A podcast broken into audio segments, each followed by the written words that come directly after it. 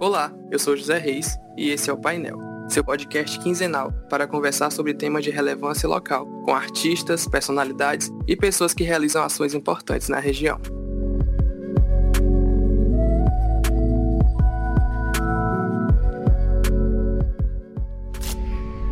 Até 2014, pelo levantamento feito pela QG Brasil, apenas 2,5% dos romantistas brasileiros eram negros, e neste mesmo período, apenas 6,9% dos personagens retratados e 4,5% dos protagonistas eram negros. Essa invisibilidade que se escancara na literatura também é vista na TV, no cinema e na publicidade. Alguns grandes nomes da literatura negra brasileira são Cruz e Souza, ícone do movimento simbolista, do pré-moderno Lima Barreto, o fenômeno Carolina Maria de Jesus, Conceição Evaristo, uma das maiores escritoras da atualidade, e o maior escritor da literatura brasileira, Machado de Assis, que é constantemente embranquecido pela mídia e pelas editoras, a ponto de muita gente desconhecer que era negro.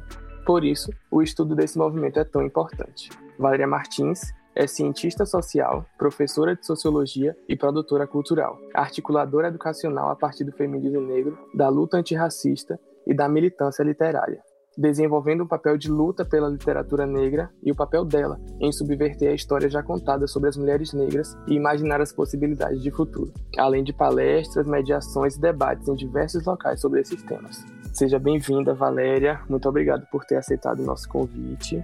É, eu agradeço muito o convite de estar aqui, de poder falar sobre um assunto que é tão caro, tão importante pra gente, né? Porque literatura nos ajuda a imaginar as possibilidades de futuro, né? Imaginar as possibilidades, criar as nossas utopias. Então, falar de literatura negra, de falar de mulheres negras na literatura é sempre uma ótima, uma ótima pedida.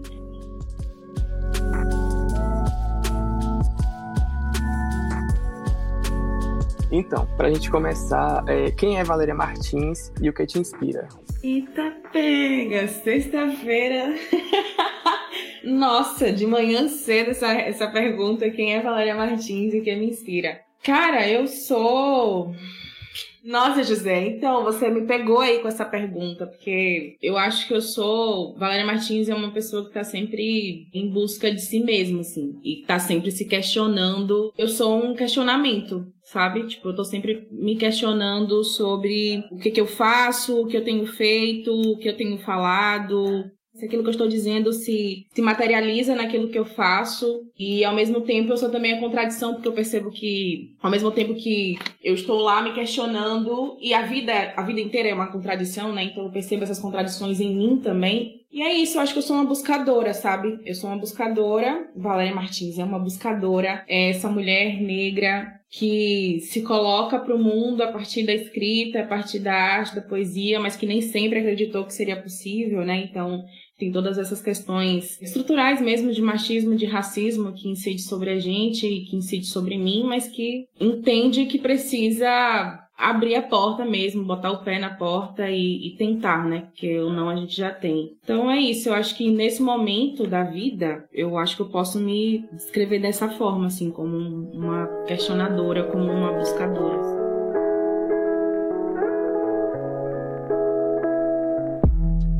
Acho que inspiração ela vai muito do, pelo menos para mim, ela funciona muito a partir do momento, né? Então, nesse momento da minha vida, é, eu tenho sido muito inspirada pelas cores, assim, sabe? Tipo, é meio abstrato, parece meio abstrato, mas não é, faz muito sentido na minha cabeça. As cores têm me inspirado muito, assim. Quando eu falo das cores, eu tô falando mesmo de, de pessoas, sabe? Como que a vida humana, nesse momento, é, em suas cores, ela tá sendo, ela tá meio que direcionando o meu olhar, ela tá modificando é, a forma como eu penso em determinadas coisas, a forma como eu enxergo determinadas coisas, é, dentro da, da escola, né, da sala de aula, dentro da minha casa, dos lugares por onde eu ando, assim. Uma noite, há anos, acordei bruscamente e uma estranha pergunta explodiu de minha boca. De que cor eram os olhos de minha mãe? Atordoada, custei reconhecer o quarto da nova casa em que estava morando e não conseguia me lembrar como havia chegado até ali. E a insistente pergunta, martelando, martelando, de que cor eram os olhos de minha mãe. Aquela indagação havia surgido há dias, há meses, posso dizer. Entre um afazer e outro, eu me pegava pensando de que cor seriam os olhos de minha mãe. Para a gente começar, queria que você explicasse para a gente e para os nossos ouvintes o que é literatura negra e como defini-la, se é que é possível. Bom, acho que definição a gente vai ter algumas, né? Eu gosto muito de falar daquilo que eu, daquilo que eu compreendo, né, daquilo que eu entendo. Todo leitor vai construir uma relação muito íntima com a literatura que lê, né, que tem acesso. Então eu construo uma relação muito íntima com a literatura negra. Então para mim, literatura negra, ela é uma literatura ela é uma construção de memória narrativa de um povo e das possibilidades de futuro e presente de um povo. E nesse caso, do povo preto, né, do povo negro, que tanto está em diáspora quanto aqueles que não se entendem em diáspora, né? Então, do negro brasileiro, do, enfim, do povo preto do mundo como um todo, assim. Eu construo uma relação com a literatura negra muito nesse sentido, de entender que é uma construção de possibilidades de futuro, uma construção de possibilidades de imaginação mesmo, construção de narrativa, né? Uma narrativa que durante muito tempo nos foi negada e durante muito tempo permeou muito dentro de uma perspectiva da história única que a Chimamanda, por exemplo, vai, vai colocar, né? A história única da população negra que é sempre voltada para o âmbito da miséria, da pobreza, da dor, do sofrimento, né? Muito voltado para as questões de uma narrativa de escravidão que não permitia criar as nossas utopias, né? Tipo, não permitia criar outras utopias. E aí eu penso que a literatura negra ela é extremamente importante e ela é a geradora na verdade, a arte como um todo, né, mas nesse momento falando da literatura, ela é a geradora, o caminho possível para a criação das nossas novas utopias. A partir das nossas utopias, dos nossos sonhos, a partir do momento que a gente consegue imaginar uma outra coisa ou uma outra, uma outra forma de ser e estar nesse mundo, se eu consigo imaginar isso, eu consigo tentar materializar isso, né? Primeiro começa lá no meu processo de imaginação e aí depois eu tento materializar.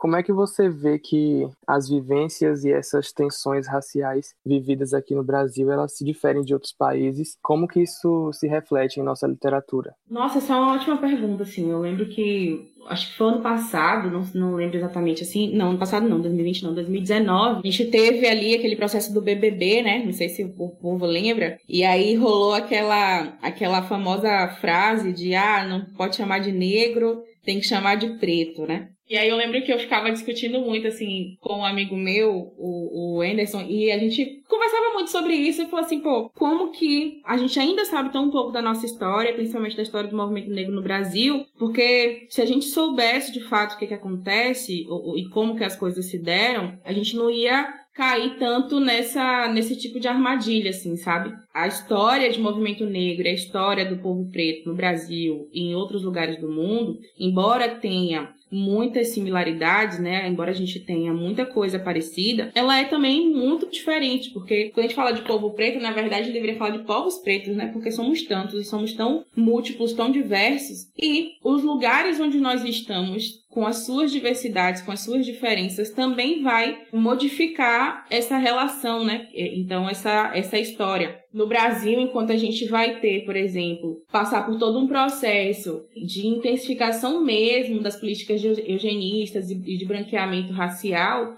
é, a gente vai ter uma adesão muito forte ao mito da democracia racial, né, e a ideia de paraíso racial que nós temos no país, e isso é que vai meio que ditar todo o tom do trabalho árduo que o movimento negro teve que fazer no Brasil para poder se reerguer, né? E que e, e vai ditar também, meio que vai ditar muito da nossa história de povo preto, de povo negro no, no, nosso país, porque a gente se constrói dentro de uma estrutura de um racismo que é silencioso, então que se mascara, que não dá as caras, né? E se você tá lutando contra uma coisa que se apresenta meio que como invisível, às vezes você não, não sabe qual caminho e qual estratégia trilhar para poder é, enfrentar isso, né? E aí é muito diferente. Normalmente a gente sempre faz uma comparação com os Estados Unidos, né? Porque o movimento negro dos Estados Unidos ganhou uma amplitude muito grande, né? E é sempre um aspecto de combate, de, de um combate mais cara a cara, sabe? Porque tanto os Estados Unidos como a África do Sul, por exemplo, passaram por um processo de racismo que mostrava sua cara, que era escancarado, que era uma discriminação mesmo de aqui é lugar de preto e aqui é lugar de branco.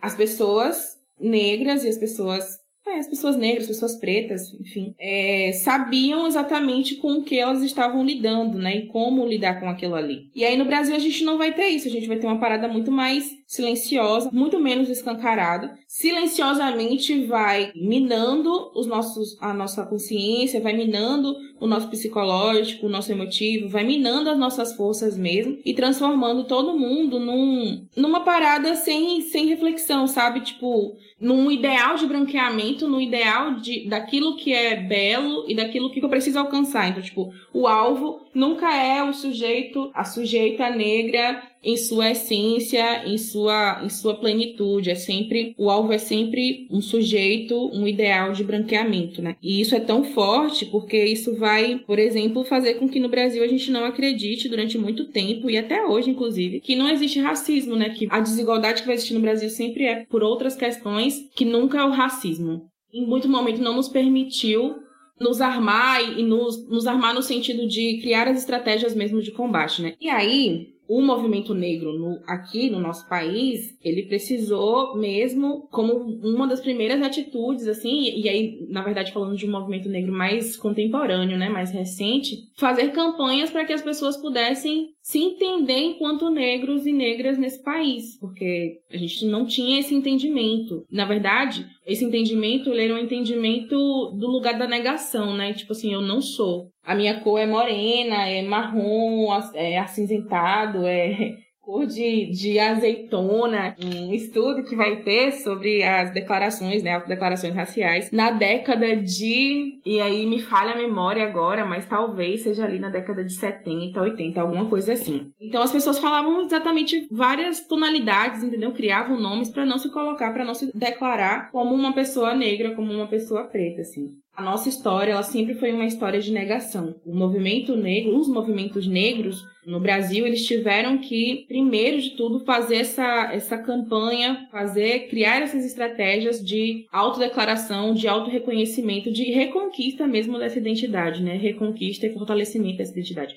E qual que é a importância da representação negra na literatura e como que essa representação ajuda a combater o racismo? Então, vamos devagar aqui então, nesse momento. vamos pensar, se eu tenho uma população que se nega, se nega não, né? Nos é negado, na verdade, porque isso é muito um processo externo, um processo de como que as estruturas nos levou a negar isso, né? A negar essa identidade, a negar esse pertencimento racial, do que algo que foi deliberado pelos sujeitos negros, né? Não, não foi, na verdade, não, não foi uma escolha. É, então, se eu tenho uma estrutura, se eu tenho um país que se constrói em cima da negação do sujeito, da negação do pertencimento racial, e num discurso de que tudo que vem do negro brasileiro é algo ruim, é algo danoso, é algo. É, usa o termo mesmo feio, né? Do mau gosto, do mal educado, do, do selvagem, do anti, da anticivilização e etc., né? Esse sujeito, ele vai negar tudo isso. É a resposta mais automática, assim, é negar tudo isso para poder, enfim, ter uma, uma sensação de cidadania, né? Porque o cidadão não é, não é o sujeito, não é a pessoa negra. Então, se eu tenho esse cenário, uma representação sempre dessa pessoa negra dentro desses termos,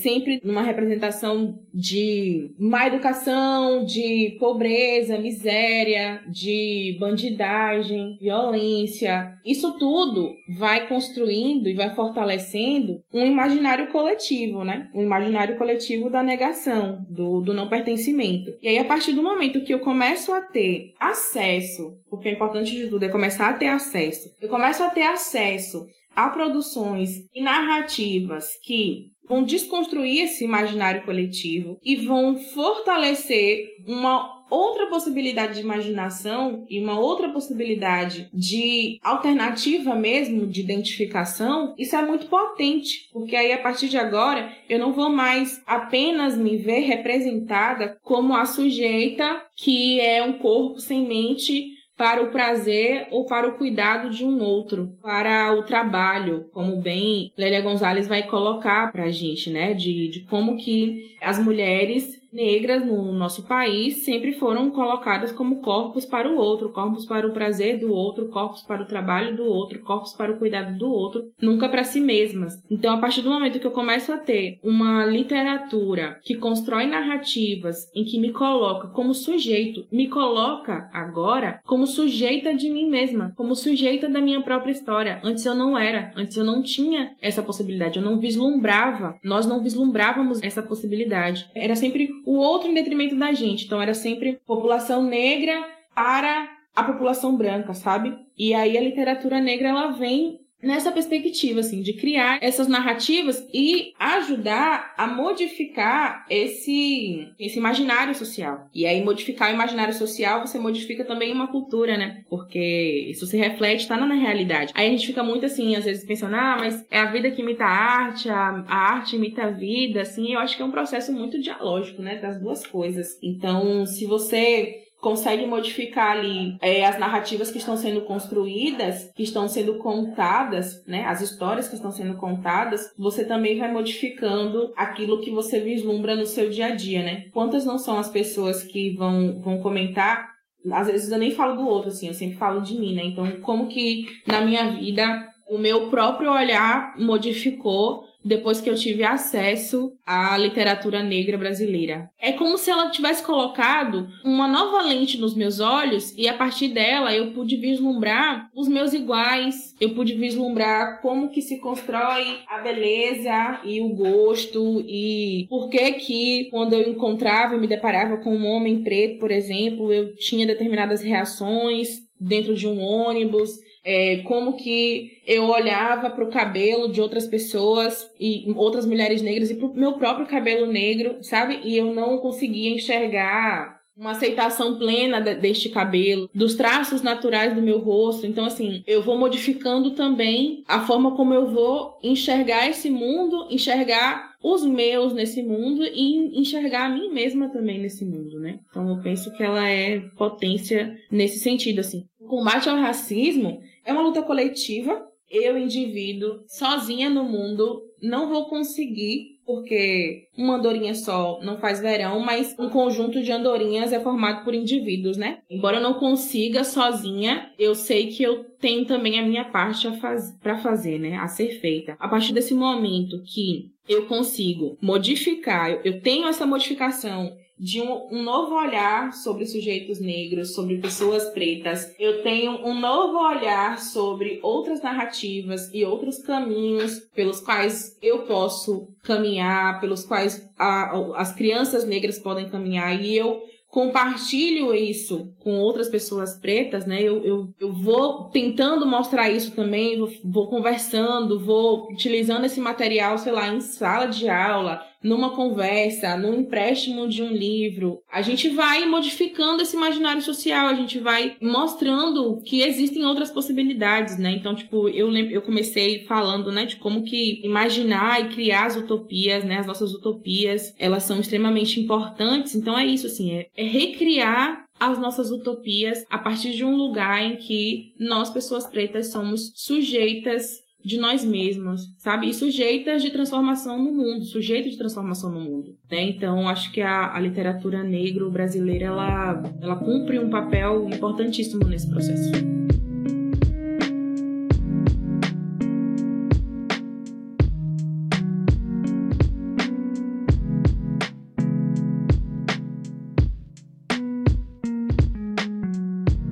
Como eu falei na introdução, de acordo com um levantamento feito pelo site QG Brasil, eles mostraram que até 2014, apenas 2,5% dos romantistas brasileiros eram negros, apenas 6,9% dos personagens retratados e 4,5% dos protagonistas eram negros. E esses poucos que eram retratados eram apresentados de forma totalmente estereotipada, como a mulata hipersexualizada, o malandro, o negro vitimizado, como é que a gente pode atuar para melhorar essa representatividade e como que faz para quebrar esses estereótipos que foram construídos? Então, eu penso que uma das formas que a gente pode atuar frente a isso é criando as possibilidades de acesso a outras narrativas, né, como eu coloquei, e também sempre que trabalhar, por exemplo, né, eu sou professora de sociologia, então vira e mexe eu tento de alguma forma trabalhar com algum texto literário dentro da sala de aula.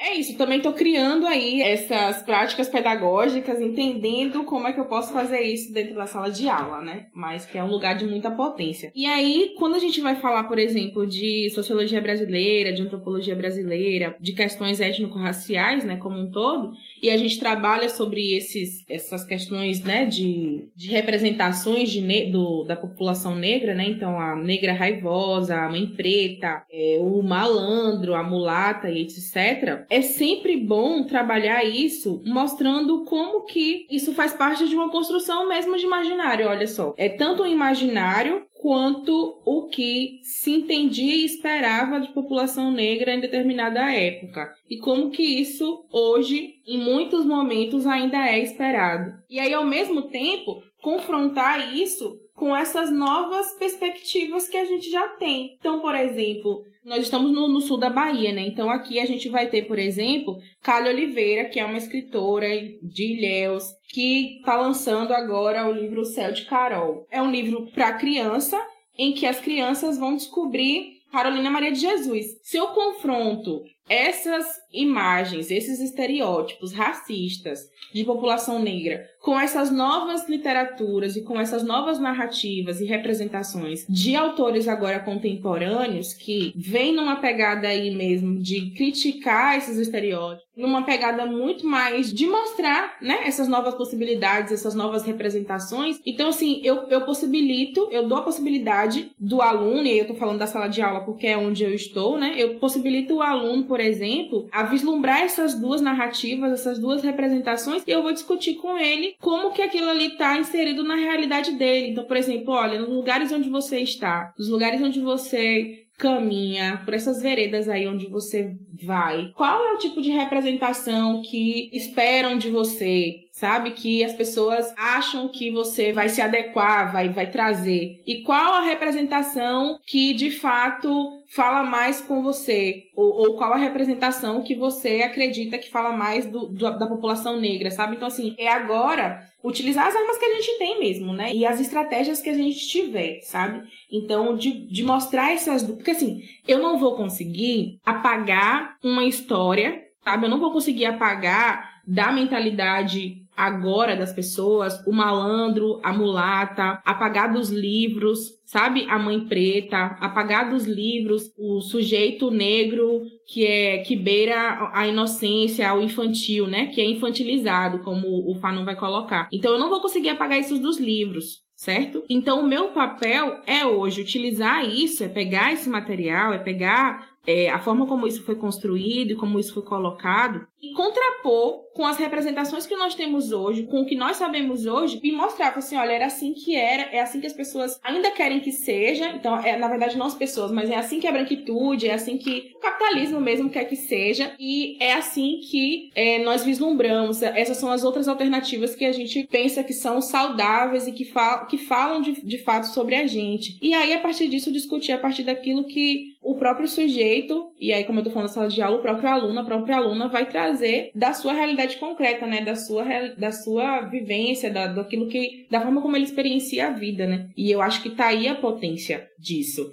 Apagar, a gente não vai conseguir apagar. Inclusive, eu penso que não seria o mais. Não seria interessante. Interessante no sentido de. Sabe quando a gente passou. A gente tem a abolição da escravatura é, lá em 1888 e as elites brasileiras queimam diversos documentos, é, os movimentos também vão queimar diversos documentos que falavam sobre a escravidão do, do, período, né? Então, tipo, documentos judiciais, documentos de compra e venda dessas pessoas, enfim, documentos que comprovavam, que contavam uma história dessa exploração e dessa escravidão aqui no Brasil, né? Imagina o tanto de coisas que talvez a gente não saiba porque esses, esses documentos foram, essa história foi apagada, né? Essa história foi queimada, sabe? Imagina o quanto de informação, não só sobre esse período da escravidão, mas também sobre quem eram essas pessoas escravizadas, como que era mesmo esse período, muito mais informações para pesquisa e para a gente hoje poder ter ainda mais argumentos e ter ainda mais, fortalecer ainda mais os nossos argumentos de como que esse período ele foi extremamente, extremamente violento e até, até brando, sabe? Porque, enfim, é, era violência total. Mas, enfim, de como que a gente teria muito mais informações sobre quem foram essas pessoas. E hoje poder contrapor isso, hoje poder mostrar isso, trabalhar isso em salas de aula, em universidades e etc, sabe? Então eu penso que é isso, assim, pegar essas representações junto com as novas representações que a gente tem hoje, junto com aquilo que esse essa sujeita, essa sujeita vai trazer de realidade mesmo, de vida dessa pessoa e trabalhando e construindo em cima disso, assim. Inclusive, quando você fala que tenta de alguma forma utilizar esses autores na sua sala de aula, é uma coisa que eu acho muito importante, porque muitas vezes a gente assim fala, nossa, não tem representatividade na, na arte, na cultura, mas será que a gente está escutando esses e essas cantoras, negros e negras? Será que a gente está lendo esses escritores negros e negras? É uma coisa assim para a gente realmente refletir, perguntar, será que a gente está fazendo nossa parte, consumindo essas pessoas, esses artistas? Isso aí me lembrou muito um papo que eu tive com a amiga minha Letícia, e aí ela, ela falava assim que teve um evento no, na Semana da Consciência Negra, né? Aqui na cidade onde eu, onde eu trabalho, na escola onde eu trabalho, que é em Ubaitaba. E a gente colocou como tema é, arte e cultura na diáspora negra, né? Então veio Letícia Santana e Tici Belmonte de Ilhéus para conversar com os alunos sobre esse tema. E no momento que eu peguei uma parte da fala de Letícia com, com a turma, ela estava falando exatamente sobre isso, assim, do tipo, olha, não adianta nada a gente só falar que é importante, a gente só é, dizer que se importa, que gosta, que é potente, etc., se a gente também não modificar o nosso consumo, se a gente também não colocar essas pessoas no nosso dia a dia, né? Então, o que que eu tô ouvindo, o que que eu tô lendo, o que que eu tô assistindo e onde que estão as pessoas pretas potentes, que eu digo que são potentes e que eu acho que são potentes, mas que não estão dentro daquilo que eu consumo. Então, tipo, onde que o meu dinheiro está sendo colocado, está sendo gasto? E aí eu vou falar nem de dinheiro, na verdade, eu vou falar de atenção, sabe? Onde que a minha atenção está sendo colocada? Por que, que, eu não vou falar de dinheiro? Porque, por exemplo, se a gente fala no contexto de redes sociais, de mídias sociais e etc, né? A gente não paga para consumir determinadas redes sociais, certo? A gente não paga. Você não paga para poder criar o seu cadastro e entrar ali naquela rede. Inclusive, algumas delas sempre coloca, tipo assim, é de graça e sempre vai ser. Acho que quem pegou aí a referência sabe do que, que eu tô falando. E quando a gente não, se a gente não paga, é porque na verdade a mercadoria somos nós, né? Então, nós somos a mercadoria, é, nós é que estamos sendo vendidos ali naquele negócio. Então, a minha atenção é que é, é o produto à venda. Então, aquilo que eu vou consumir, que eu vou dar atenção, que eu vou dar ouvidos, que eu vou ler, etc., vai gerar lucro para alguém. Vai fortalecer uma cadeia produtiva, vai fortalecer um determinado grupo social. Então, eu preciso, já que eu acredito tanto na potência de um grupo social como a população negra, como as mulheres negras, por exemplo, eu preciso ter isso dentro da minha, do meu cotidiano, porque senão vira só fetichização, sabe? Vira só aquela coisa do, nossa, você é maravilhosa, você é, é, é potente, etc. Mas assim, uma potência e uma maravilhosidade que só se coloca da boca para fora. Não vira, não vira possibilidades mesmo, sabe? Fica só no, no fetiche, assim, do, do sujeito, na idealização. Não deixa essa pessoa se, sei lá, se materializar, se, se, se colocar em concretude, assim, sabe? E não vai modificar a nossa forma de ver, entendeu? Se eu só consumo determinada coisa, não vou conseguir ter um aspecto geral e, mais aberto, mais amplo da, do, do mundo como um todo, sabe? Então eu, eu penso muito nesse sentido, assim. Eu acho que essa questão que você falou de, de atenção ajuda também muito no processo identitário, né? De você se reconhecer, de você se aceitar. Porque eu estava parando para pensar esses dias sobre por que, que eu sigo determinadas pessoas que não acrescentam em nada na minha vida, no, na minha rede social. Pessoas que têm um padrão de vida, de corpo inalcançável assim para mim. E por que, que eu sigo elas e, e, fico me martirizando por não ser como elas? Eu vou seguir pessoas reais, pessoas que são como eu, pessoas que, que, que me ajudem a me amar do jeito que eu sou.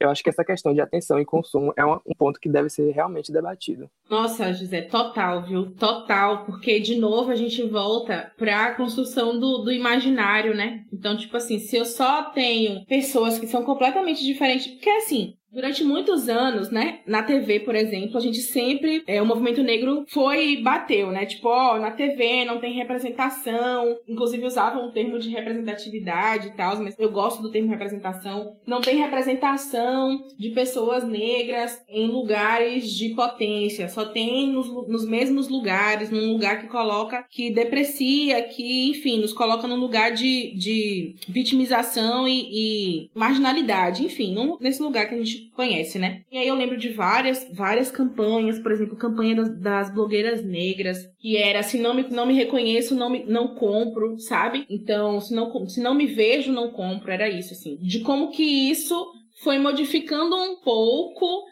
essa representação na TV. Mas aí a gente tem uma, uma mudança aí, né, na forma como a gente consome informação, consome é, lazer e etc. nas redes, porque, inclusive, muito dessa modificação que a gente vai ter na TV vem porque ela começa a perder um pouco de espaço para a internet, né? Então, para os canais de streaming, etc. Mas aí a gente vai para a internet, vai para uma rede social, por exemplo, que tem lá um monte de compartilhamento de fotos, de vídeos e etc. Nanana, e, e caixinha de fósforo. E a gente vai e começa a consumir, tipo assim, os nossos, os nossos feeds começam a ser só feeds com pessoas que não são como a gente, sabe? Que não são como eu, por exemplo, né? Que sou uma mulher preta, gorda, nordestina, sabe, professora. E no meu feed, por exemplo, vai ter lá, sei lá, um monte de, de gente branca, corpos photoshopados, que eu não vou nem dizer corpo padrão, mas corpo photoshopado, cheio de efeito e etc, sabe? Então, como que de novo a minha atenção e o meu cérebro e o, e o meu imaginário vai estar tá voltado para algo que não fala de mim? Então, se eu compreendo, e, e, aí o meu discurso vai ser, não, mas mulheres negras são potentes, é, escritoras, cantoras, artistas, plásticas, é, é, pintoras, etc, sabe? Assim, escritoras, ah, a galera é muito potente, etc. Mas não tá ali naquilo que eu vou consumir no meu dia a dia. Então, assim, é meio que contraditório. Tipo, o meu cérebro não vai, não vai não vai vislumbrar essas outras alternativas, essas outras possibilidades, sabe? Na verdade, é adoecedor. É adoecedor. E aí, quando eu coloco essas outras pessoas, e, e aí colocar muito assim, na ideia não da fetichização, sabe? Do consumo predatório. Preda, é algo que eu tenho chamado de consumo predatório. Eu ainda vou tentar escrever sobre isso em algum momento, assim, mas um consumo predatório da identidade. Não é isso, sabe? Não é isso. Do tipo assim, ah, é preta, é, é preto, logo vou seguir, logo é Deus do mundo e etc. E pronto, bastou ser preto, bastou ser preta e pronto, e acabou. Não é nesse sentido, porque aí você só fetichiza a pessoa. Você não deixa, você não, não reconhece o, o, o sujeito, você só reconhece mesmo ali a cor, pronto, e acabou, sabe? É a ideia de você compreender que aquela pessoa, que aquela cantora, artista, escritora, enfim, quem quiser, a vizinha, vizinho, sabe? Porque a gente não, não tem só potências é, de artistas renomados, não, a gente tem também potências aqui do nosso lado. Então, aquela, aquela pessoa é um sujeito que, que, além de negro, tem também várias outras questões que se interseccionam e que falam de uma, de uma narrativa, falam de um, de um lugar que é muito parecido com o meu. Então, penso que é muito nesse sentido, assim, de como que é, é potente modificar o nosso olhar, modificar o nosso consumo, pensando não um consumo predatório, mas um consumo consciente, um consumo do tipo assim, é, não é influência? Então, assim, pô, que tipo de influência para mim, enquanto sujeito, é importante é, para que eu possa me entender também como sujeito no mundo, um sujeito de potência, um sujeito de desejos, de vivências e etc, sabe? Então, é muito nesse sentido que eu vejo essa modificação do consumo. Então, é, a gente vê que ainda tem pouca representação de negros, de pessoas pretas na literatura. E a gente fazendo outro recorte, como é que está a literatura negra feminina nesse âmbito? Ah, muito bom. Então, nesses últimos anos, a gente tem visto cada vez mais mulheres negras escrevendo, né? Então, uma literatura negro-brasileira de mulheres, mulheres escritoras. E não só novas escritoras contemporâneas, mas escritoras de vários outros anos, né? Então, de uma vanguarda que estão sendo reeditadas, estão, tá, os seus livros estão sendo lançados novamente, como uma forma, inclusive, de fazer uma reparação também do tipo, olha só, não é algo novo. O novo aqui é vocês, é o mercado editorial e a população como um todo está dando ouvidos e está dando olhos, na verdade, também, é, para esse, está dando atenção para essa literatura e para essas autoras, porque assim, elas sempre estiveram aqui, né? Então, por exemplo, Maria Firmina Reis, colocada como uma das primeiras é, autoras, né, negras no Brasil, de literatura. Pô, tem muito tempo, tem muitos anos que essas mulheres estão escrevendo. E, para mim, a grande sacada é que há uma mudança agora cultural, né? Sabe quando eu falei da campanha lá das blogueiras negras, se não me, se não me vejo, não compro? Até para mim aquela campanha foi tipo assim, foi incrível, foi incrível, sabe? Porque ela começa, a partir da internet, essas mulheres começam a compreender que o dinheiro suado que a gente tem, sabe? Tava mesmo dentro de uma cadeia de mercadoria, enfim, de lucro que não nos representava, sabe? Que na verdade que enriquecia as custas de uma representação negativa de nós mesmas. Então, a partir desse momento, há mesmo uma campanha de boicote a esse tipo de representação, puxado pelas blogueiras negras, de boicote a esse tipo de representação e de produtos e empresas que lucram com essa, com essa representação. A partir disso, a gente começa a perceber que várias pessoas, principalmente aí mulheres, começam a, a, a criticar, começam a pensar sobre essas representações, sobre como que esse ideal de branqueamento foi imposto, né? Então, por exemplo, é a partir disso aí que a gente vai ter retorno, por exemplo, de várias mulheres numa ação de consciência mesmo e não de moda. Eu gosto muito de, de frisar isso. É muito mais uma ação de fortalecimento de consciência crítica acerca de sua racialidade do que uma questão de moda e de consumo, né? Então a gente vai ter essas mulheres voltando o seu olhar para o seu cabelo natural, para os cuidados do seu cabelo natural. E aí quando volta, e aí você tem esse movimento de retorno e de fortalecimento a essa identidade étnica, você vai ter também uma mudança no olhar daquilo que se consome, daquilo que se vê, certo? E aí você vai ter também uma procura agora por pessoas e por essas novas narrativas. Então, tipo, ó, se eu não me vejo, eu não compro, eu não leio, eu não ouço, então eu quero agora as pessoas que falam sobre mim, que falam verdadeiramente sobre mim, que escrevem sobre mim, sabe? Então você começa agora a ter um fortalecimento desses sujeitos, dessas sujeitas, no caso, né? Dessas mulheres negras que escrevem, que sempre escreveram, que só agora, porque tem essa mudança aí, né? De consciência, de fortalecimento de uma consciência é, racial muito, muito forte com as mulheres negras, que vai dar espaço, que vai, na verdade, vai empurrar, meter o pé na porta e falar assim, olha só, é isso que a gente quer agora, é esse, é essa literatura, são essas mulheres aqui que a gente quer ler, que a gente quer conhecer, porque são elas que estão contando histórias que verdadeiramente falam sobre a gente. Acho que é muito desse processo político mesmo pelo qual a gente passou e vem passando, na verdade, que tem possibilitado a gente ter esse acesso a essas mulheres contemporâneas e, e as não contemporâneas também, essas da vanguarda, que escrevem literatura há tanto tempo sobre a gente, né? É aquilo que eu escolhi consumir, é aquilo que uma população, um grupo social tem escolhido consumir.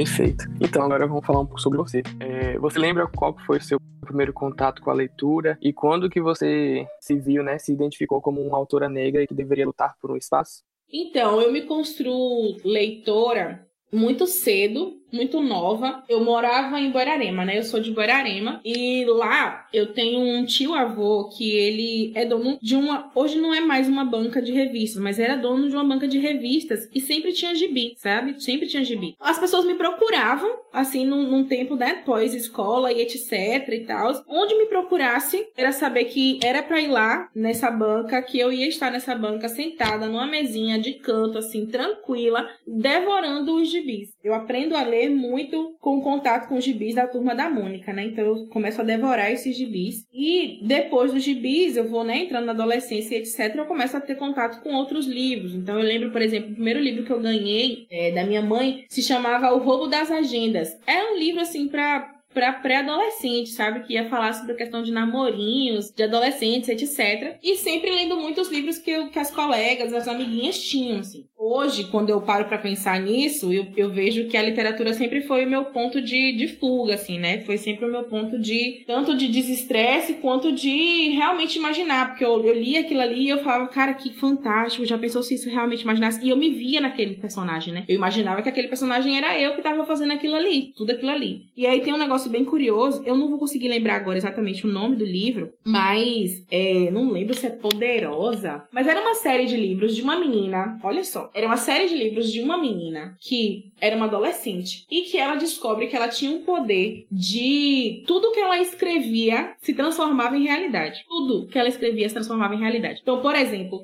eu lembro que tinha alguma coisa assim de Vou dar um exemplo, não lembro, não, não vou conseguir lembrar agora exatamente, mas ela vai ter uma prova e ela não estudou para aquela prova e ela precisa modificar a data daquela prova. Ela vai no caderno dela e escreve: a professora decidiu trocar o dia da prova para data X. E no outro dia na escola a professora chegava e falava assim: pessoal, é, vou precisar trocar a data. Da... Então, assim, tudo que ela escrevia se transformava em realidade. Olha a potência dessa narrativa, sabe? Então, assim, eu li, eu tive acesso a esses livros, porque uma amiga na, na escola tinha, me emprestou, emprestou para várias pessoas. E eu acho que, assim, eu acho que eu guardei aquela informação em algum lugar na minha cabeça. Em algum lugar no meu consciente eu guardei aquilo, certo? Porque eu não parei muito para pensar sobre isso. Anos depois, eu já não morava mais em Borarema, eu morava em Ilhéus. Eu estou vindo de Tabuna no ônibus pra Ilhéus, sentada ali no ônibus. E aí eu não sei se com vocês também é assim, mas ônibus para mim é um lugar que eu fico olhando pela janela e a gente parece que reflete sobre tudo na vida. E aí quando eu tô ali olhando, pai, eu vejo é, tem uma menina sentada assim no banco da frente, naqueles é, naquele ônibus da rota, quem é daqui vai, vai saber que tem aqueles, aqueles bancos que ficam de costas pro motorista, né? Ela tá sentada, nossa, chega, eu tô tremendo agora, que eu não lembrava disso. É, e ela, tipo assim, eu olho e ela tem a minha idade de quando eu li o livro e ela tá lendo esse livro. E aí a memória, essa memória, ela, ela volta toda dessa história, da menina que escreve se transforma em realidade, da menina que vai criar as narrativas. E eu já escrevia, mas eu não mostrava para ninguém assim, sabe? Eu já escrevia, mas eu era aquela escrita que eu falava assim, ai, nossa, que besteira. Ou, ou tipo, oh, nada a ver, ninguém vai ter interesse em ler isso. E aí ela vai e aciona essa memória desse livro e dessa história. E a menina é uma menina negra também, tipo, na faixa etária que eu tinha quando eu li esse livro. Enfim, foi, foi um momento bem. Foi uma catarse, assim, pra minha, pra minha vida. E aí eu eu acho que dá um start, assim, eu volto pra busca de, de literatura negra, assim. Principalmente porque na época eu conheci a autora que vai mudar minha vida, que é a Bell Hooks, com um texto é, chamado Alisando o Nosso Cabelo, que ela vai falar sobre é, processo de alisamento do cabelo de mulheres negras, né? Então, o cabelo e o alisamento do cabelo como um processo de, de como um ritual mesmo de passagem da menina que sai da, da infância para adolescência ou para a vida adulta, né, se transforma numa mulher. E ela vai falar de como que existe todo um consumo e um incentivo ao consumo desses materiais ou, ou, ou, dessas mercadorias que vão ser utilizadas para nos embranquecer, né? De como que isso é construído muito pela mídia. Então, assim, é um texto incrível que a Hooks tem. No momento em que eu estava extremamente sensível para isso, porque eu alisava o meu cabelo ainda na época, né? Então, na verdade, eu vinha parando, né, de, de querendo parar de alisar o cabelo. E aí eu encontro esse texto, acontece esse episódio aí de ver a menina. E aí eu acho que eu me lanço, é nesse momento que eu me lanço, eu volto meu olhar para literatura negra, assim, para principalmente para mulheres negras na literatura. É assim que eu vou são esses episódios assim que eu consigo lembrar que vão me marcar enquanto leitora, assim. Nossa, babado, cara, eu nunca contei isso da, da menina, sabe? Tô. Enfim. Então, você falou sobre Bell Hooks e você tem um texto de 2014 pelo coletivo Laudelina de Campos Melo em que você reflete sobre o alisando o nosso cabelo. Em sua reflexão, você destaca o cabelo como um elemento de identidade. E você falou né, da sua própria experiência. É, como que surgiu essa reflexão e como que o cabelo negro ele se torna esse símbolo de amor próprio e aceitação?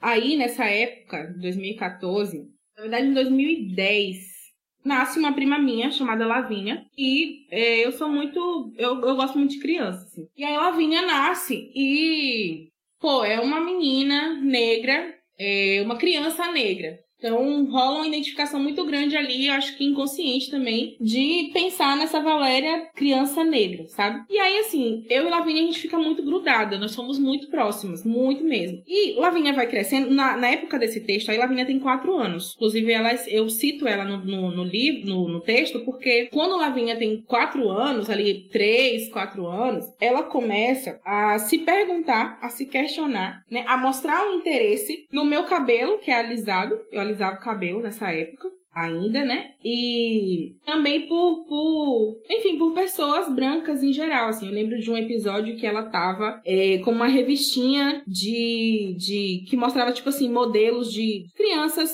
é, tirando foto pra mostrar as roupas, né? Tipo, em, em, pra vender roupa e etc. E as modelos da, da revistinha eram sempre crianças brancas em sua maioria. Tinha uma ou duas crianças negras, né? Então sempre tinha ali uma, duas, para não dizer que não tinha, certo? E aí, assim, Lavínia vai e aponta dizendo que queria ter o cabelo como o da menininha, entendeu? Da menina branca, que tem o cabelo liso e etc. Cara, quando ela fala aquilo, assim, parece que alguma coisa dentro de mim meio que, sabe? Eu não sei se morre ou não sei se acorda, sabe?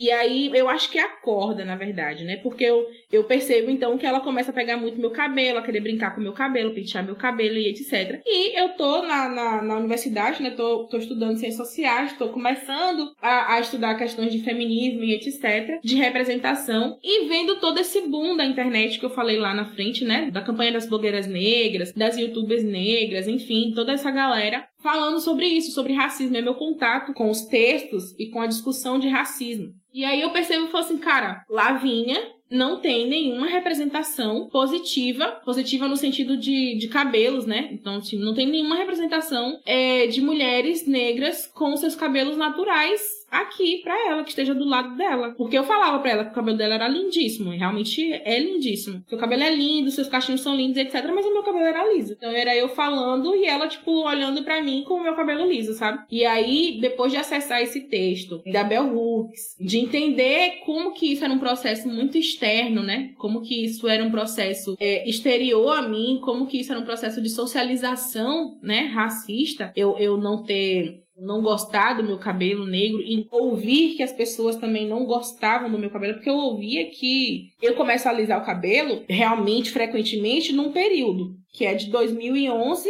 a 2012. Então, é um período, porque eu ouvia antes que quando eu saía com meu cabelo, enfim, natural, etc., que eu era desarrumada, que eu era desajeitada, que eu não ligava pra, pra mim, que eu não me arrumava e etc. Então, eu era sempre colocada nesse lugar, nessa posição. Então, pô, 2011 eu tô ali adolescente, sabe? Tipo, nesse contexto de adolescência, último ano de ensino médio e todas as vivências que a gente passa no ensino médio, etc eu vou começar a alisar o cabelo, passo a alisar o cabelo e, enfim, vou até o meu primeiro ano de universidade, de UESC, com esse cabelo alisado. E aí, quando eu começo a ter acesso a essas discussões de racismo, sobre racismo, a essas discussões sobre feminismo, e eu conheço feminismo negro, porque eu não conhecia feminismo. Já tinha ouvido falar sobre feminismo, mas nunca tinha ouvido falar sobre feminismo negro. Então, eu vou conhecer Bell Hooks, vou ler esse texto, percebo que existe uma roda de apoio. Então, assim, eu começo a ter apoio também das pessoas que estão ao meu redor, porque antes eu não tinha. Né? Então, das mulheres que constrói o, coletivo comigo, da pessoa que, que era meu companheiro na época,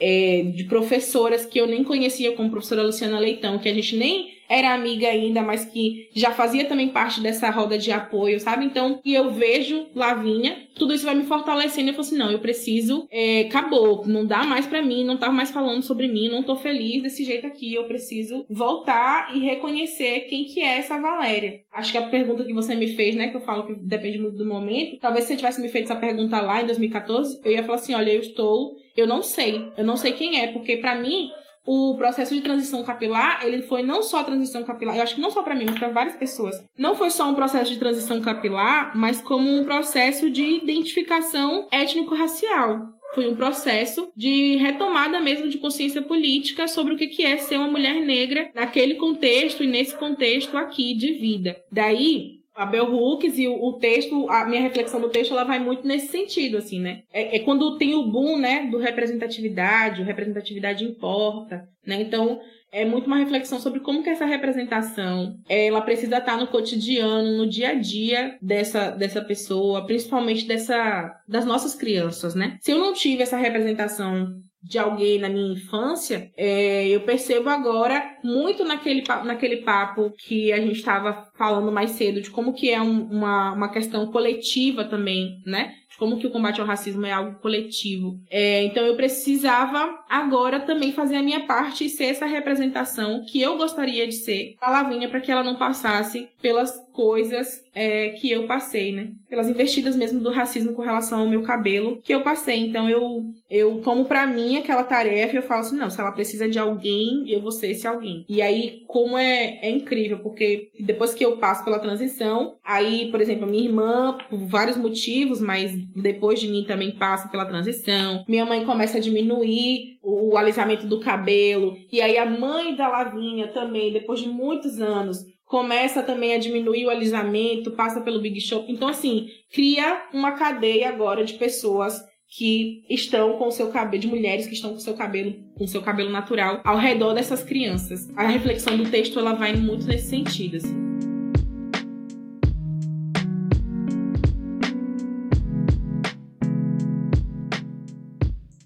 A caça às bruxas não só santificava a supremacia masculina, como também induzia os homens a temer as mulheres e até mesmo a vê-las como destruidoras do sexo masculino. Assim como atualmente, ao reprimir as mulheres, as classes dominantes reprimiam de forma ainda mais eficaz o proletariado como um todo. Tigavam os homens que foram expropriados, empobrecidos e criminalizados a culpar a bruxa castradora pela sua desgraça e a enxergar o poder que as mulheres tinham ganhado contra as autoridades como um poder que as mulheres utilizariam contra ele. Na sua história, a gente percebe a importância da educação e da representação.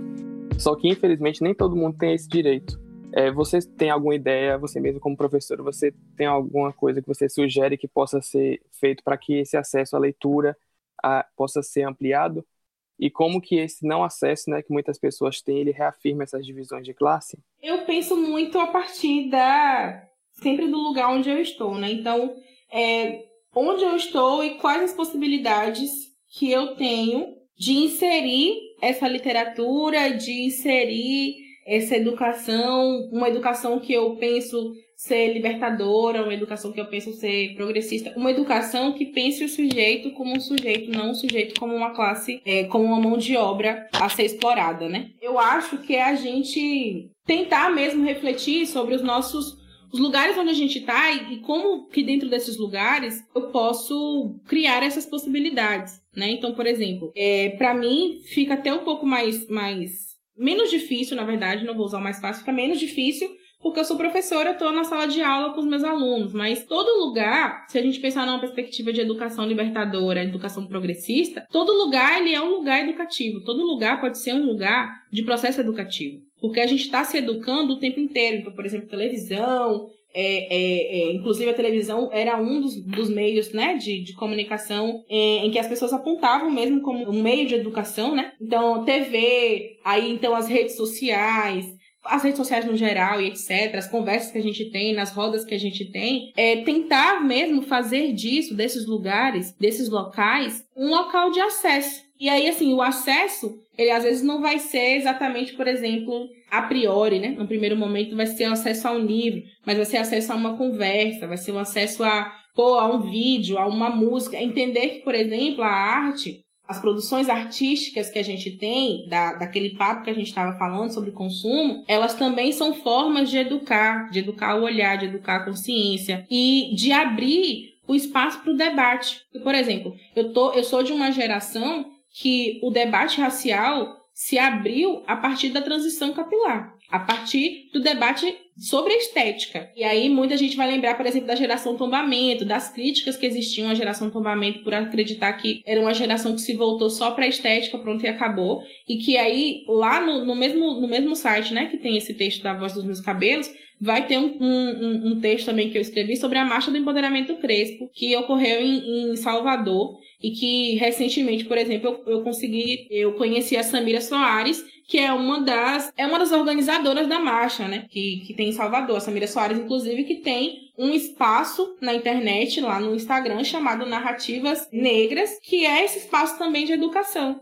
Por exemplo, a, a, a marcha do empoderamento crespo e o debate sobre a estética abriu o caminho, abriu a passagem para várias outras mulheres, para várias outras pessoas pensarem um debate racial. Não ficou só ali, sabe? Avançou, a gente foi falar de outras coisas também, a gente foi percebendo que não era só o cabelo, não era só não era só o, o, o, o meu rosto, os meus lábios, era, era, era algo muito maior. Era algo muito maior que a gente chegou lá no representatividade e que depois a gente continua se aprofundando e percebe que não basta só falar de negritude, não basta só falar sobre racismo. A gente tem também que se, que se debruçar sobre como que o capitalismo mesmo, sobre como que dentro da luta de classes, a população negra e o racismo, na verdade, o racismo, ele vai ser, ele é usado como ferramenta, como instrumento, como alimento mesmo para que algo muito maior, que é esse, que é esse sistema econômico, social e político em que a gente está inserido, que se alimenta dessas questões para cada vez mais nos separar, cada vez mais nos dividir e nos colocar mesmo numa situação de subexploração, de violência, de miséria e etc, sabe? Então,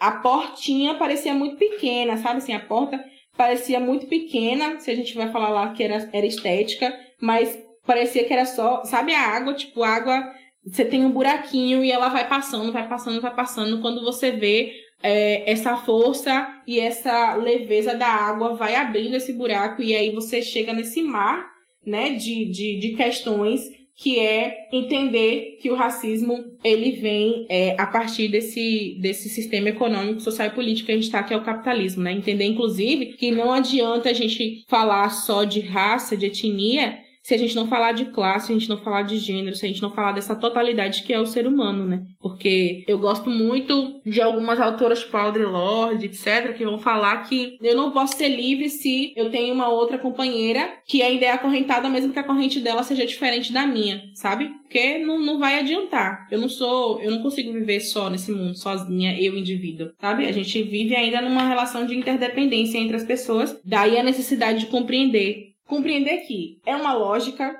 sabe? É uma lógica extremamente bem pensada, extremamente bem estruturada, sabe? É um plano extremamente bem construído para que nós não tenhamos acesso a esse fortalecimento de um pensamento crítico, que a gente não tenha acesso a um projeto de país que nos coloque e nos veja e nos permita sermos sujeitos mesmo de de nós, da nossa história, de direitos e etc. Então é um projeto, é um projeto que se construiu não agora, não, não, não foi agora que se construiu, esse projeto também se construindo aí desde 1500, não é à toa que agora a gente está tendo aí um marco temporal contra os povos indígenas, né? Mas esse projeto se constrói lá em 1500, aqui no Brasil, por exemplo, né? Se a gente percebe que é um projeto e que é um projeto que está dando certo, porque o que, que, a gente fala assim, por exemplo, quando vai falar do, do, do, do atual desgoverno, né? Ah, não sabe governar. Ah, não sabe, não sabe o que está fazendo. Cara, muito pelo contrário, sabe muito bem o que está fazendo. Sabe tão bem e sabe que está dando certo. Porque o projeto de Brasil que essa galera tem, que é diferente do nosso, é esse aí. É esse projeto de sempre estar tá nos colocando, de nos renegar mesmo ao local da negação, ao local da subalternidade, ao local da exploração. E a educação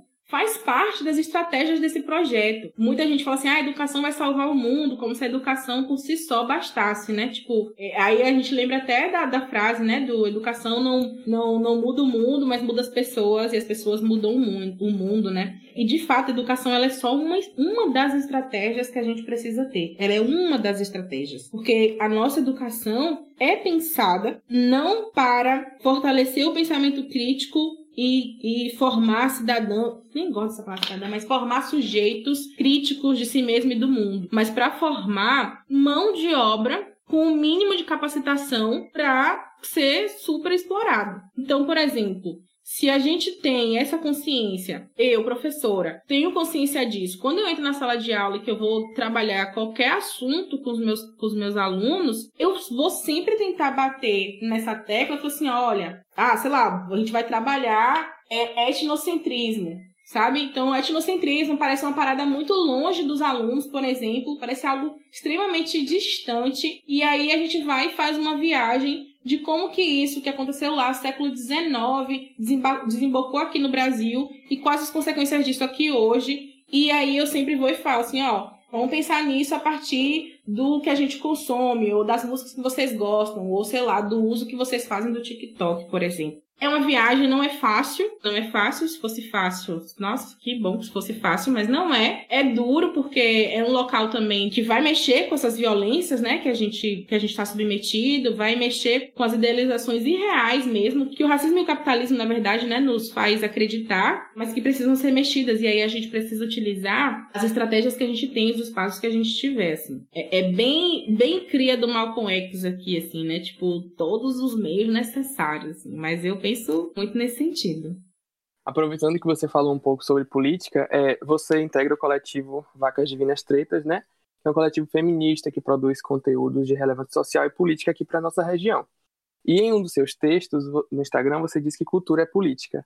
Então, como que a cultura ela pode atuar para conscientizar politicamente a sociedade? E como que você vê a nossa região, mais especificamente, nesse sentido? Nossa, essa, o sul da Bahia é um. Nossa, potência eu acho que é o que resume, assim, sabe? Resume. Acho que é até uma reflexão que eu venho fazendo, assim, né? De como que. E aí, muito assim, de um diálogo com Dira Cunha, e Karen Oliveira. Inclusive, Karen, vocês estavam conversando, você tem um episódio com Karen, né? Mas muito num diálogo com Karen Oliveira, um Cunha e Mai Rebouças, num projeto que foi o Arrasa Preta. E dia teve um momento que ela falou, a gente conversando assim e tal, eu falando sobre meu projeto com literatura e tal, e ela falava assim, como que já tem uma galera falando sobre literatura, por exemplo, da Conceição Evaristo, da Chimamanda e etc, né? Porque estão no, no, Enfim, estão na boca do povo, que bom que estão, mas que como é potente também falar, por exemplo, de Cara Oliveira, de Ana Lúcia, que são autoras negras daqui. Uma de Ubaitaba, Ana Lúcia, Cália Oliveira de Ilhéus. E aí, por exemplo, Maria Luísa Benevides de Tabuna, por exemplo. Então, como que é potente? Porque ela abriu meus olhos. É, é pra você ver como é doido, né? Que a gente tá o tempo todo, eu tô o tempo todo é, é, pensando nessas coisas, falando sobre essas coisas, mas ainda tem muita coisa que precisa ser questionada, que precisa ser pensada. Então, naquele momento, um dia abriu meus olhos assim para perceber que como que esse lugar onde eu estou, né, a, a Litoral Sul, é extremamente potente, não só para artistas da música, porque como o Vacas Divinas Tretas é um coletivo de produtoras culturais que pensa carnaval e produções é, a partir desses festejos, né? Então, muito com a música, caminha ali muito com a música, com as artistas da música e da dança. Eu tava muito com o meu olhar no litoral sul voltado para esse âmbito da música. E aí, a partir desse momento, eu começo a voltar o meu olhar agora. Tipo, se eu trabalho com literatura, se eu gosto de literatura, se a literatura me compõe, eu preciso olhar para esse lugar onde eu estou e ver que aqui eu também vou ter essas, poss essas possibilidades, essas potências literárias, sabe? Quando a gente fala de litoral sul e, e, e a questão política, assim como a educação, cultura também é estratégia é, de emancipação de um povo principalmente que vai falar da nossa questão de memória, da memória de um povo, daquilo que nos compõe, daquilo que nos constitui e daquilo que a gente, das histórias que a gente vai contar. Certo? Então, o que, que faz sentido? Eu vejo muito a arte e a cultura como a estratégia que vai trazer de volta o sentido das nossas vidas. Por exemplo, a gente está dentro dessa lógica é, capitalista de racionalização da vida, então tudo é para o trabalho, o tempo todo nós estamos trabalhando, o tempo todo nós estamos sendo levados para pensar a produção e, e, até mesmo dentro da pandemia, quem não tivesse produzindo estava se sentindo aí como um merda, sabe? Do tipo, meu Deus, não tô fazendo nada, sabe? Pô, você tá passando por uma pandemia, cara, peraí. O tempo todo pensando nessa lógica de produção, produzir, produzir, produzir, produzir. Então, a gente se transforma mesmo em mercadorias para produzir lucro para outras pessoas. E acaba que a gente vai perdendo sentido. A gente não sabe mais por que quer fazer determinada coisa, só sabe que tem que fazer. Então a gente perde um pouco do sentido é, sobre as coisas, sobre a vida em si. A gente vai se perdendo dentro do processo. E aí eu acho que a arte e a cultura ela é essa estratégia que vai trazer de volta pra gente esse sentido da vida, esse sentido de se compreender sujeito dentro dessa realidade histórica que a gente tá. Para mim, é, esse é o papel da arte e da cultura. E isso é extremamente político. Então, se eu volto a me entender como sujeito, se eu consigo agora, a partir dessa arte, dessa cultura regionalizada, territorializada aqui no sul da Bahia, que é onde eu estou, que é onde eu vejo os meus, é onde eu vejo a minha realidade, etc., eu crio uma potência de, de consciência mesmo, de tentar sair, de, de tentar é, ser contra-hegemônico mesmo nessa, nessa realidade, sabe? Então, de voltar a ser sujeito. E voltar a ser sujeito, se entender como sujeito, é extremamente político, porque o projeto de Brasil, de mundo, na verdade, que a gente tem, é um projeto que não nos quer, não nos permite ser sujeitos de nós mesmos, assim. É extremamente potente voltar o nosso olhar para o que, que a nossa região está construindo. Porque essa região ela é extremamente rica em produções culturais, em artistas, ela é extremamente rica. É, basta a gente voltar mesmo no nosso olhar. E aí, óbvio, né, que aí a gente entra também numa questão é, política de como que esses recursos é, acabam sempre concentrados nas regiões metropolitanas lá de Salvador, se a gente fala de Bahia, é, Rio e São Paulo, se a gente fala de questões federais e etc. Então, é, fortalecer também esses artistas aqui, fortalecer o corre dos artistas aqui, é compreender que é um processo também coletivo para que a gente volte o olhar do Estado também para esse lugar.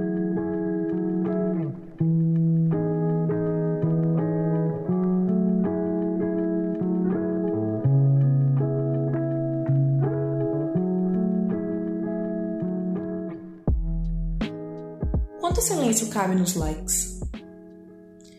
Quantas agressões cabem no silêncio?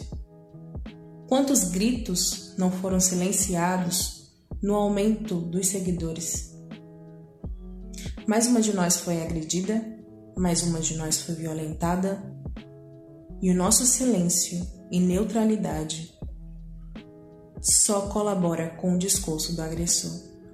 Nosso silêncio não vai nos proteger.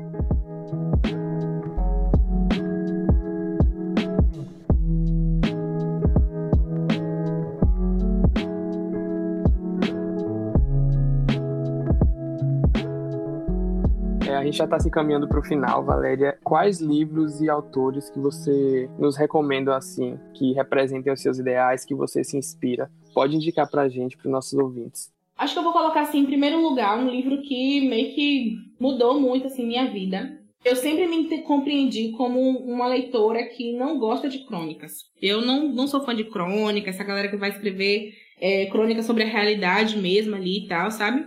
Eu, eu, lembro do primeiro livro de crônica que eu li, que foi um da Marta Medeiros, nada a ver comigo, adolescente. Aí eu descobri um livro chamado Negras Crônicas, Escurecendo os Fatos, que inclusive Caio Oliveira tem um texto nesse livro, e que para mim foi assim, uma virada de chave, sabe? Porque agora eu tava lendo um livro de crônicas de sujeitas, de mulheres negras, falando a partir dessa perspectiva. E aí pensando, né, sul da Bahia, essa aqui, eu acho que eu preciso deixar esse livro como indicação que não, é, não é só do sul da Bahia, mas tem outras, outras regiões também. Mas o Negras Crônicas, eu vou deixar de indicação um defeito de cor, porque sinceramente, cara, um defeito de cor é basicamente uma história, um, uma aula, um curso, na verdade, de história que a gente não tem na, ainda dentro das nossas escolas. Esse livro é lá de 2006, se eu não me engano, sabe? Vai contar essa história aí. Alguns falam que é da Luísa Marim, a mãe do, do, do Luiz Dama, certo? Esse livro é fundamental, é incrível para que a gente conheça. E aí, nessa pegada também bem histórica, assim, que é isso, a gente precisa fazer o movimento de Sankofa, né? Olhar para trás, voltar lá atrás, ver o que, que aconteceu, como que isso está hoje, como que isso influenciou hoje e como a gente pode modificar o hoje a partir disso. Então eu só vou indicar livros nesse sentido. O terceiro é o Água, Água de Barrela, da Eliana Alves Cruz, que vai na mesma pegada do defeito de cor, né? Bem histórico, vai começar a falar lá da escravidão. E o da Eliana ela ainda chega até mais recente, né? Ela vai chegar até a década de 70 e etc. Ela vai contar 100 anos aí de uma história que é a história da família dela, sabe? Ah, eu, eu vou falar só que eu lembrei, assim, o nome do livro lá que a Valéria, adolescente, estava lendo e que a menina no ônibus também estava lendo. É Poderosa, Diário de uma Garota que tinha o mundo na mão, assim. Então, a menina não é uma menina negra, não é um personagem negro, etc. Mas penso que é um livro muito potente. É uma história tão interessante e a gente precisa voltar também a olhar para a literatura infantil, infanto-juvenil, porque as nossas crianças estão lendo, né? Então, pensando mesmo nessa construção de narrativa e etc., de possibilidades. Pronto, então agora você tem o espaço para divulgar suas redes sociais, as redes sociais dos coletivos que você faz parte, né? Para a gente estar tá lá seguindo, apoiando. Pode ficar à vontade. Então, é, eu escrevo ali no, no Fala Valéria, que é um, um arroba Fala Valéria, né? Que é um perfil no Instagram, que é onde às vezes eu. Ultimamente eu não tenho muito, não, porque nessa lógica aí, nessa correria do retorno das aulas semipresenciais tá babado. Mas vira e mexe eu escrevo alguma coisa, posto lá. Eu tenho um médium também, eu acho que meu médium é Valéria Martins ou é Fala Valéria também, um dos dois. Mas no link da bio do Instagram dá para acessar. Lá no médium são os textos que nem sempre eu publico no Instagram, mas é aqueles textos da Valéria lá que começou a escrever e achava que ninguém ia ler, sabe? E que agora tá, tá de fato enfim, publicizando isso aos pouquinhos. Então tá lá. Tem alguns textos no Laudelina e é, tem o, o, perfil do Vacas Divinas Tretas, que é arroba Vacas Divinas Tretas, um coletivo de produção cultural que eu faço parte, e que a gente também tem um conteúdo bem interessante no Instagram, e estamos aí pensando, se reformulando o tempo todo. Eu queria muito agradecer, foi, foi incrível, eu tava bem nervosa no começo, mas é, foi ótimo. É, eu percebo que não é à toa que o, o nome que eu dei ao Instagram é Fala Valéria, porque é algo que eu gosto muito de falar. E ainda mais de temas que para mim são tão importantes, são tão caros e tão, tão necessários, né? Pra, pra gente se fortalecer mesmo como a, a um projeto de, de, de país em que nós possamos ser sujeitos de nós mesmos, né?